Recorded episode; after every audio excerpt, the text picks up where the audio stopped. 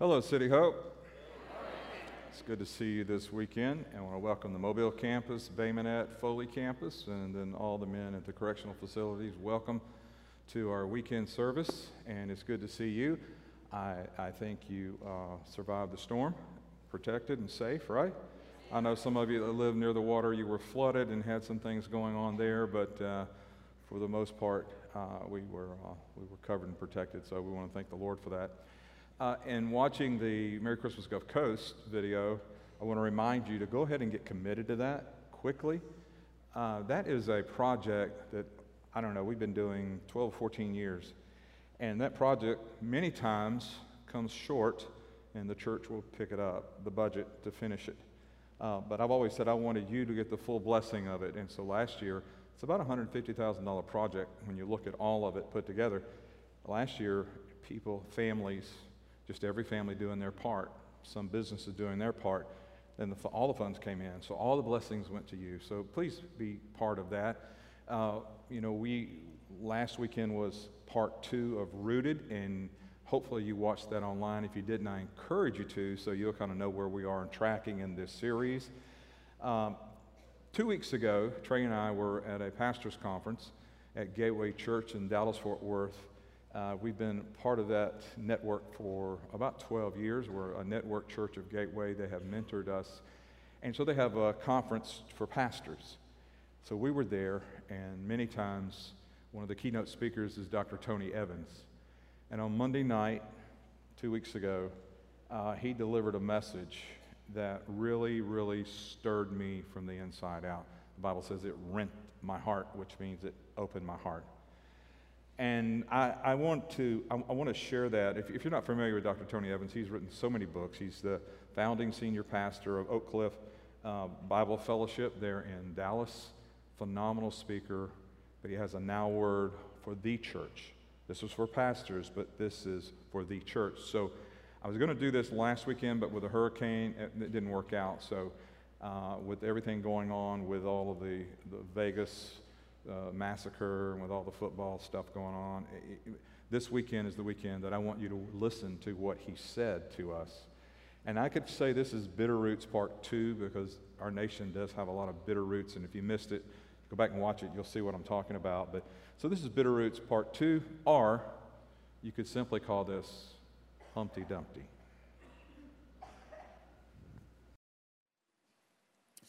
Humpty Dumpty sat on the wall Humpty Dumpty had a great fall. Now, all the king's horses and all the king's men could not put Humpty Dumpty back together again. Now, I don't know if you've ever studied that nursery rhyme, but let's analyze it. There's this guy named Mr. Dumpty. and evidently, Mr. Dumpty is an okay guy, uh, full of vim, vigor, and vitality because he he reaches the precipice of a wall on his own. He climbs up to the top. But something went cataclysmically wrong. We don't, we don't know what it is, but whatever it was, it was a doozy because it knocked him off his perch. Mr. Dumpty's world has now been shattered.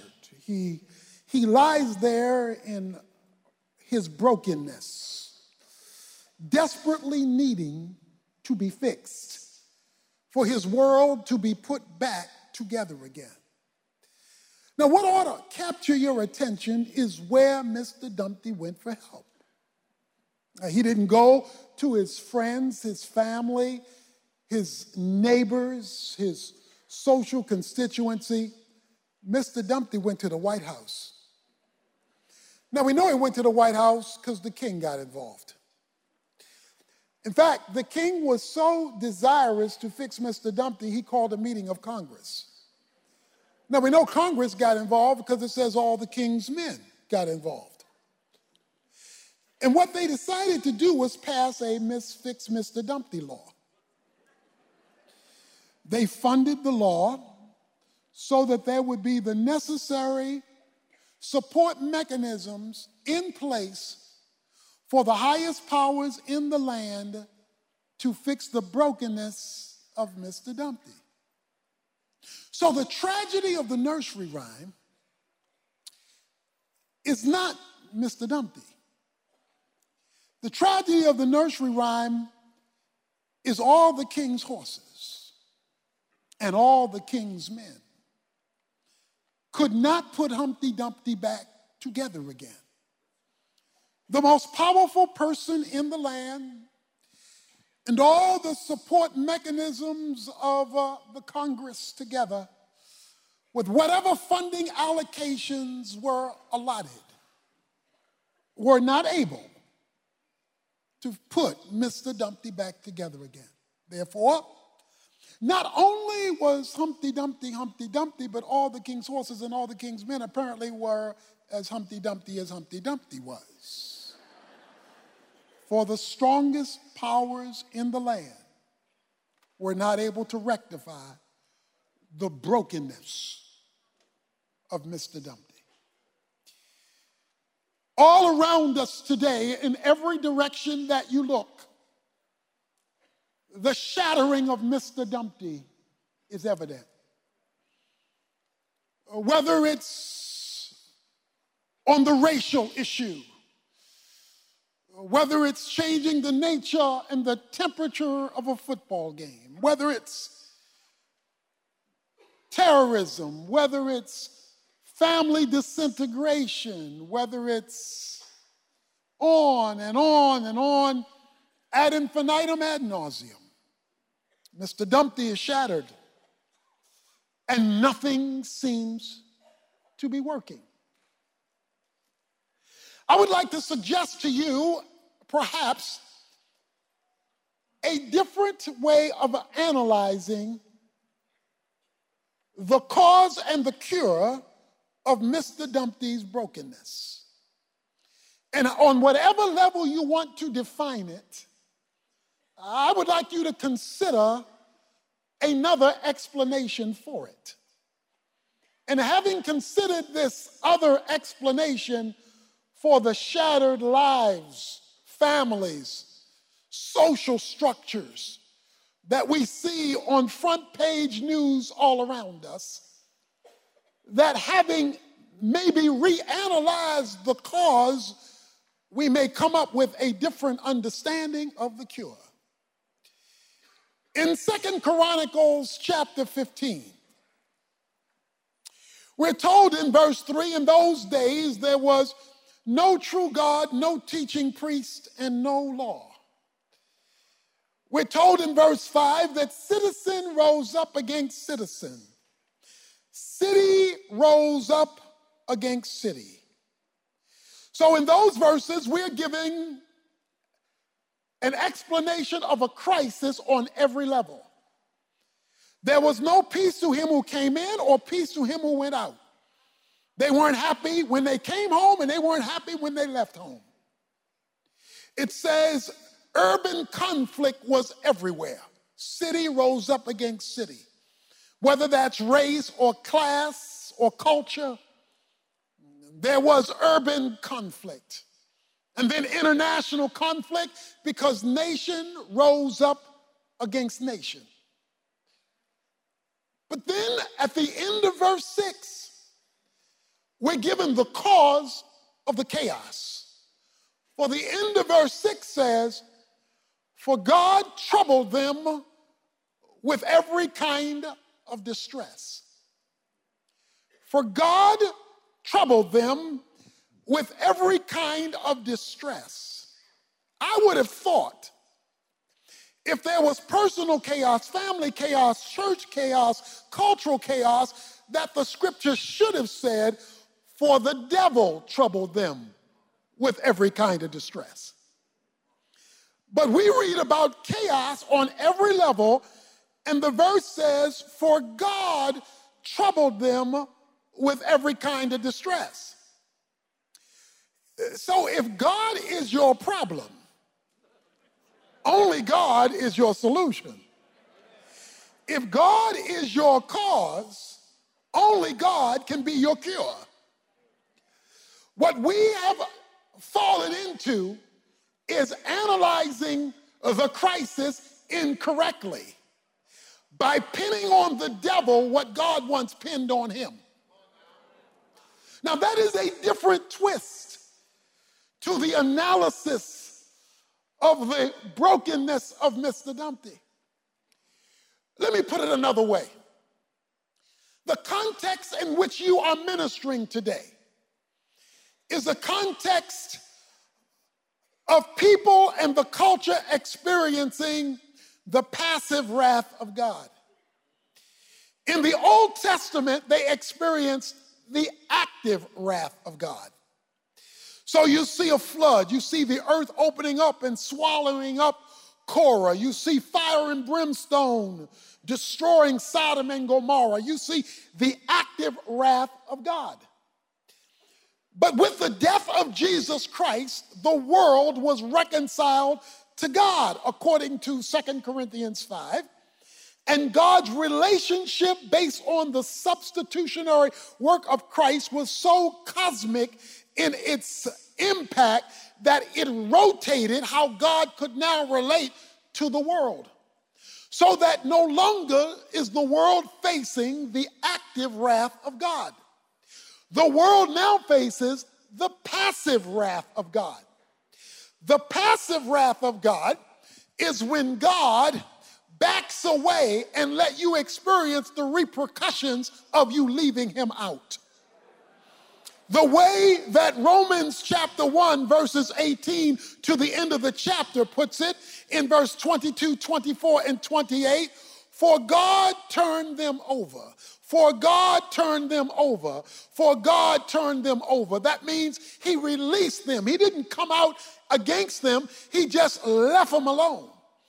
It's like when there is a rebellious child in the house and they don't want to go with the program, they don't want to follow the rules of your house, and you let them go in their independence, but with that, the consequences of their choice.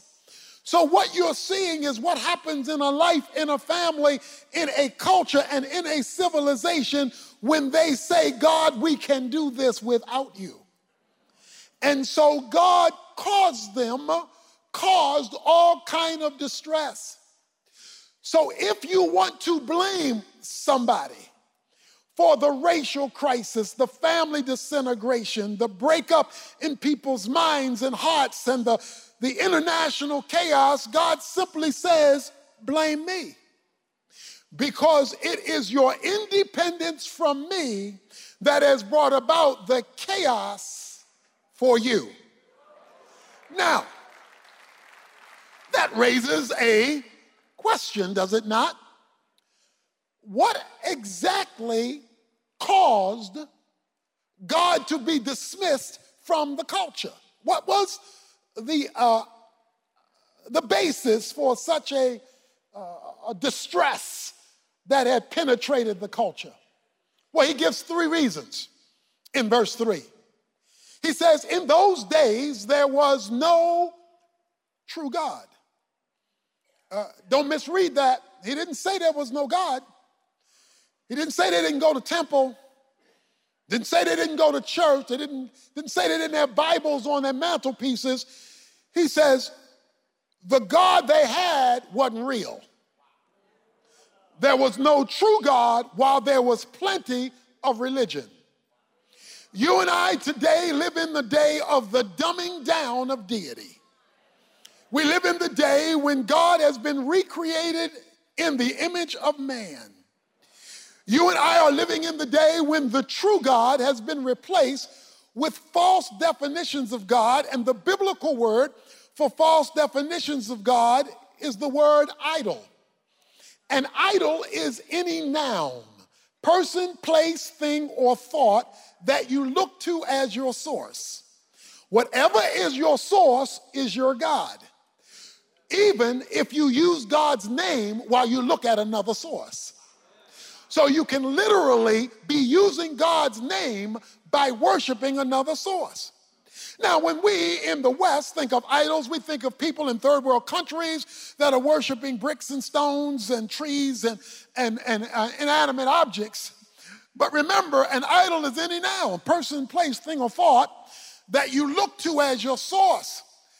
So your race can be an idol. It may be more important to be black than biblical. And it may be more important to be white than agree with the Holy Writ. It may be more important to be Democrat than be biblical, or Republican than be biblical. And therefore, you've introduced political idolatry to the issue. It may be more important to be rich than Christian or brag about the benefits of poverty than to be Christian. And the moment you introduce those, you've introduced contemporary idols which cause the true God not to be seen.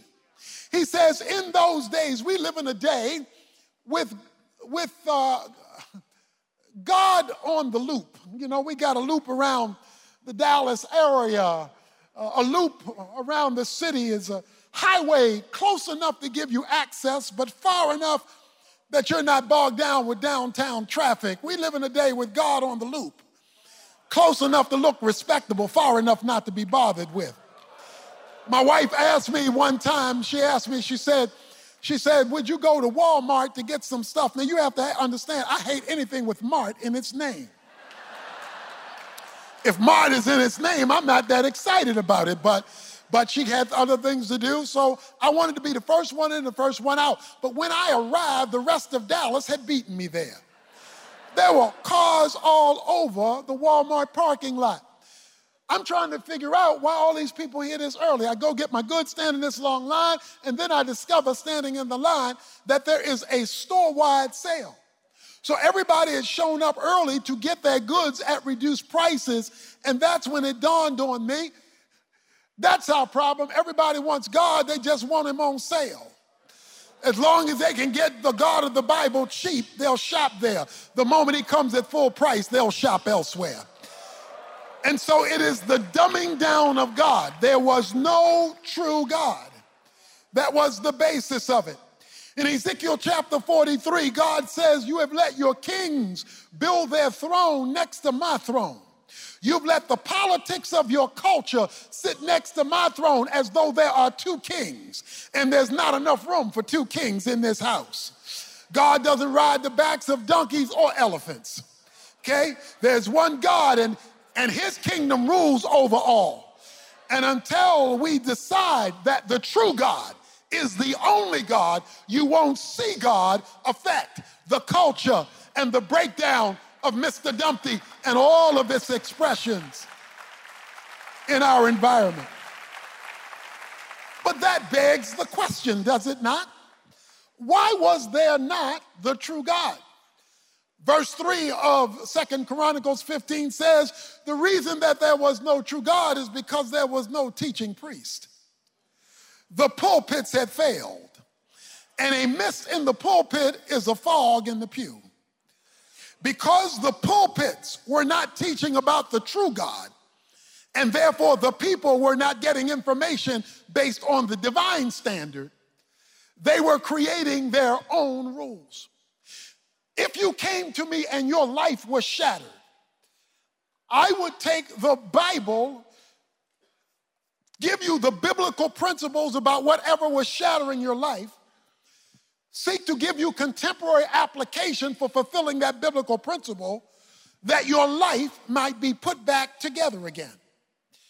If your family was shattered, I would take the same Bible that I use with you individually, give you the biblical principles that define family from a kingdom perspective, give you relevant personal application to apply those biblical principles to put your shattered family back together again. If you are a pastor and your church was falling apart and you brought your elders and deacons to meet with me, I would take the same Bible that I use with the individual and that I use with the family to give you the biblical definition of the church to explain how the church is supposed to function and try to relevantly apply it to your church's life so that your church would be put back together again. But what if you were the president and you brought Congress to me and said, Our nation is falling apart? What I would not do is change books. I would use the same book that I use with the individual, the same book I use with the family, the same book I use with the church, since the Bible declares that God created the nations. And if you want your nation to be put back together again, there must be biblical principles by godly people communicated to the powers that be because it doesn't matter what laws you pass if God is your problem. For God calls them all kind of distress. As a result, it says, and there was no law. People made up their own rules. People decided what marriage ought to be. People would decide when life would begin. People would decide what the basis of divorce was. People would make their own decisions. People would be talking about, I think, I feel, I want, not what God says, because the standards would have been dumbed down. What am I trying to say to you? You are the most important people in America because you represent the only group that can change God's mind. You, church leaders, representing the kingdom of God, you are the only authorized group that God has given to reverse the trend. Ephesians chapter 3, verse 10 says, God checks with the church before he deals with the principalities and the powers. So he sees whether the church is ready first before he deals with the culture. Let me put it another way God is not going to skip the church house to fix the White House.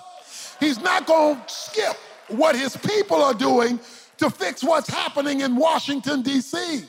He checks with the church first whether it's handling race right before he tries to fix racial divide on a football field. He checks with the church first to see whether they're dealing with class right before he fixes the economic disparity in the culture. He checks with the church first, and based on what his people are doing, determines how he moves. Sodom and Gomorrah were two wicked, wicked cities, sort of like Dallas Fort Worth. They were in regular proximity to one another. They were just a few miles apart. God looked at the wickedness in the city. There was moral wickedness we know about. But according to Ezekiel 19, it says there was social wickedness in the oppression of the poor. And so it was a wicked city and it was about to be destroyed. Abraham offered God a deal. He said, God, can I cut a deal with you? If I find 50 righteous, will you, for the sake of the 50, salvage the 500,000 in Sodom and Gomorrah? Will you accept the righteous presence as a down payment of not judging the society that you are about to destroy? God said, Abe, you got a deal. You find me 50 righteous, and I will accept the righteous presence of my people as enough reason not to destroy the two twin cities of Sodom and Gomorrah. Abraham went to town came back and said, What about 40? Can I, will you, will you cut a deal with 40? Because he couldn't find 50. God says, Well, if you find 40, I'll work the same deal. Abraham goes to town in Genesis chapter 19, comes back. What about 30? Will you cut the same deal for 30? He says, You find me 30. He goes back, comes back. What about 20? I couldn't find, so what about 20? He says, the same deal for 20. Goes and comes back. What about 10? God says to him, okay, I'm going to go with 10, but that's as low as I go. That's my minimum quota. So I ask you a question. Why was Sodom and Gomorrah destroyed? It wasn't just destroyed because of how sinful the sinners were, it was destroyed because the righteous couldn't be located. And when the righteous cannot be located, when the righteous are hidden and not publicly expressing their faith, this is not a time for weak Christianity. This is not a time for apologies for our faith. Other people are not apologizing for their language. Other people are not apologizing for their lifestyles. Other people are not apologizing for their worldview. You better stop apologizing for Jesus the Christ, the Son of the living God.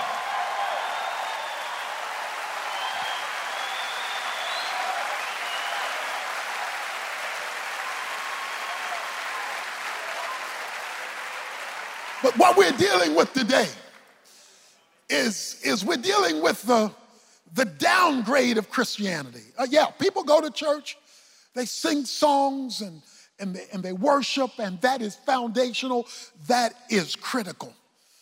But when they hit the marketplace, you see, see, you leaders are here, you you're all gathered, this is wonderful, but this is like a huddle in a football game. 100,000 people don't go to the Cowboy Stadium to watch 11 grown men bend over. They don't, they don't go to watch 11 grown men do this. That, that, that, uh, no. Now, they don't mind giving you 25 seconds to bend over. But what they want to really know is what difference will your huddle make? They want to know, having huddled, can you now score? They want to know, what are you going to do about 11 other men on the other side of the ball daring you to go public with your private conversation? So, this has been a great huddle this week at Gateway Church. But the question on the floor is when you break huddle and go back out into the field of ministry, will you score touchdowns for the kingdom of God before a watching world? That is the question.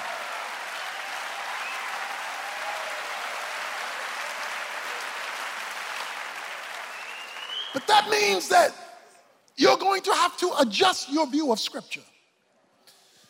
Scripture can no longer be words about God, it must be the voice of God in print. That is, it must carry authority. God is not giving suggestions and ideas, nor is He merely giving pep talks on a weekly basis for 30 minutes, or if you're in a black church, an hour.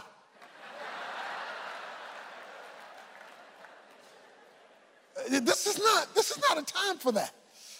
It says there was no teaching priest. You know, we, we uh, you know, um, biblical authority has been lost in the church. We don't bring God's view of everything, and He has a view on everything. There's no subject you can bring up that there is not a precept, a principle, or a direct command to address it. No subject. Therefore, we speak on all subjects. We don't just speak on personal things and, and, and good feeling, inspiration things. Yeah, we include that, no, but we speak on all things because God has spoken and He has not stuttered. There are two answers to every question God's answer and everybody else's, and everybody else is wrong. So until you have that view of God's word given in love, but given in clarity, then the culture will never be convicted because they will have never been confronted. It is time now for church leaders to take their stand as representatives of the kingdom of God, bringing his authority, because only the church has been given the keys to the kingdom. See, Matthew uh, 16, verses 18 and 19. Only the church has the keys to the kingdom. Keys mean access, Isaiah 22 22.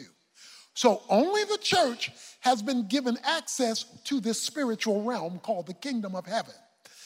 And how do you know when you have access? Well, Matthew 16 19 says it whatever you bind on earth will be loosed in heaven, and whatever you loose on earth will be bound in heaven.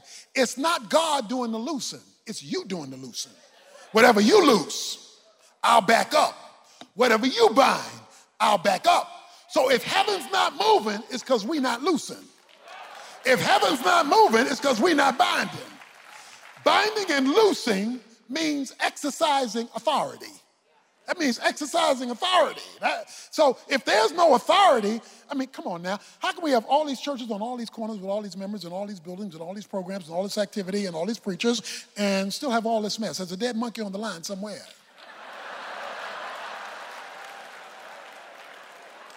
You know, we, we talked about it in the Q&A. In a, in a football game, those seven refs are outnumbered. You got 52 players on both sides, then you got the coaches, then the home team has got the crowd. It's seven folk are outnumbered. Outnumbered. The players are younger, stronger, and faster. The refs are older, slower, and fatter. the players can knock you down, but the refs can put you out. Because while the players have power, they don't have authority. See, the devil has power. The devil, the devil definitely has power. But what Jesus addressed on the cross was the issue of authority. So even though the refs are outnumbered, when they reach into their back pocket and pull out a yellow flag, when they pull out the whistle and blow it, they shut that mama down. Why? Because they have kingdom authority from the NFL offices in New York, and you bet not touch them either. So being outnumbered is not the point. It's having the authority of the kingdom that is the point.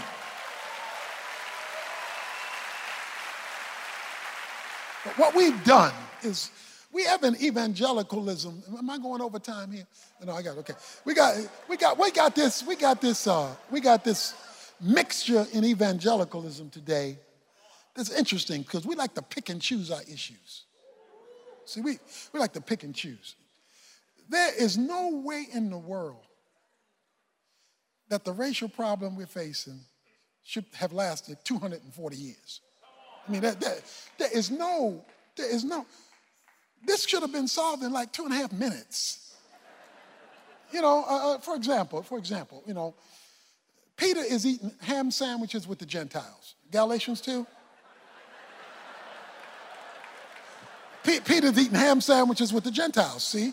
Because he found out they knew how to cook. And, and, and he, he, he, he, and he, he lived all of his life never tasting pork. He never had pig feet, pork chops, chitlins. He, he never had any of that stuff. So, so, so he gets this, he finally, you know, he's led to Cornelius' house in Acts chapter 10, and he starts tasting his food. So, so we find him in Galatians chapter 2 at the soul shack eating, eating pork, eating, eating ribs and stuff, pork ribs. And so he's out there eating with the Gentile, and then some of his boys from the hood show up, okay? Some of the Jews from James show up and see pastor, they see their pastor Peter eating with the Gentiles. So, uh, so they want to know why you eating with them. We got to live with them in heaven. We don't have to fellowship with them on earth. Why are you eating with them? So it says Peter got up because he was intimidated by his own race. So Peter gets up, intimidated by his own race, and he begins to make his way uh, away from the Gentiles. But racism is bad because it says the rest of the Jews who were with him got up when their pastor got up and they walked away with Peter. Okay? Because that's how bad racism is. It'll make good people bad. Then it says, and Barnabas was carried away by their hypocrisy. Not my boy Barney. Not Barney because Barnabas was born in Cyprus. Cyprus is a Gentile colony in Rome. And so he was raised with Gentiles, went to school with Gentiles, played ball with Gentiles, but, but his pastor walked away. So since Pastor Peter walked away, I'm going to walk away with him. And they would have gotten away with it, except Paul wanted some pork chops too. And so Paul shows up. And so when Paul shows up, Galatians 2, verses 11 and following says, When I saw their hypocrisy, I condemn Peter before them all because he embarrassed the truth of the gospel. Peter, you're messing with the word of God. You're messing with the sacrifice of Jesus Christ that made the two one. You're embarrassing the kingdom of God. And when I sign books today, Many of the books will be signed Galatians 2:20. I'm crucified with Christ, nevertheless I live, yet not I, as Christ who lives in me. The life which I now live, I live by the faith of the Son of God who loved me and gave himself for me. The greatest one verse about the Christian life in the Bible comes at the end of this story. So Galatians 2:20 is in a story about racism. So you need to understand these are spiritual and theological issues, not merely social issues. And until you make them that, you can keep God at bay. while you have seminars. You don't need seminars when you have a final word from God. You need a final word from God. But we, we didn't dumb down stuff, so we like, you know, I don't like, I don't like apples. I'm a, I'm a banana orange guy. I, I don't like apples. Um, well, most of the time I don't like apples. I like them at the Texas State Fair. Because them are candy apples at the Texas State Fair. Uh, now, I love them apples, okay? But my doctor tells me that uh, once that apple is dipped in liquid sugar, it's of no nutritional value to me. I've canceled it out. See, what we do is we take the Word of God and then we dip it in human opinion. We dip it in what the culture's saying. We dip it in what the politics is saying. And then we bite it and wonder why the word doesn't work. Because it's been nullified. The Bible says you do nullify the truth of God with the traditions of men. So the moment human opinion is brought alongside the Word of God, the Word of God has been neutralized. And it does no longer carry authority. So, in closing, what should we do? Well, he tells you in verse 4 For in their distress they turned to the Lord God of Israel. And they sought him, and he let them find him. When things got bad enough in their distress, when the politics weren't working, no matter who you elect, when crazy people are mowing down people and you don't know whether it's okay to go outside anymore. When things got bad enough in their distress, then they came to terms with God's standard. And God let them find him. God's not waiting on the White House, He's waiting on the church house. He's not waiting on He's not waiting on folk out there. He's working on, he's waiting on leaders in here. He's waiting for the church to demonstrate the value systems of the kingdom of God so that he feels comfortable. He wants us to build him a runway so he can land his glory here. And when we build the runway where he's comfortable again. Now, if Christ comes back tomorrow, you don't have to worry about any of this. We'll be in glory. But if he doesn't come back for another 200 years, you better worry about all of this. Because it will only get worse and worse and worse. And so, my brothers and sisters, I challenge you to understand that there is a God issue here, not just a Satan issue and that God is behind a culture that has dismissed him and a church that has been co conspirators. 9 11 is a day that will live in infamy in the minds and hearts of America. Thousands of people lost their lives in the devastation of the Twin Towers. That's because 19 men from halfway around the world invaded our shores, boarded airplanes, and brought devastation to America. 19 men with evil intentions brought the most powerful nation in the world to its knees. You will never ever travel again like you traveled before 9 11 because 19 men in the name of their God and in the name of their faith brought a nation to its knees and have forever changed how we function in America. So, if 19 men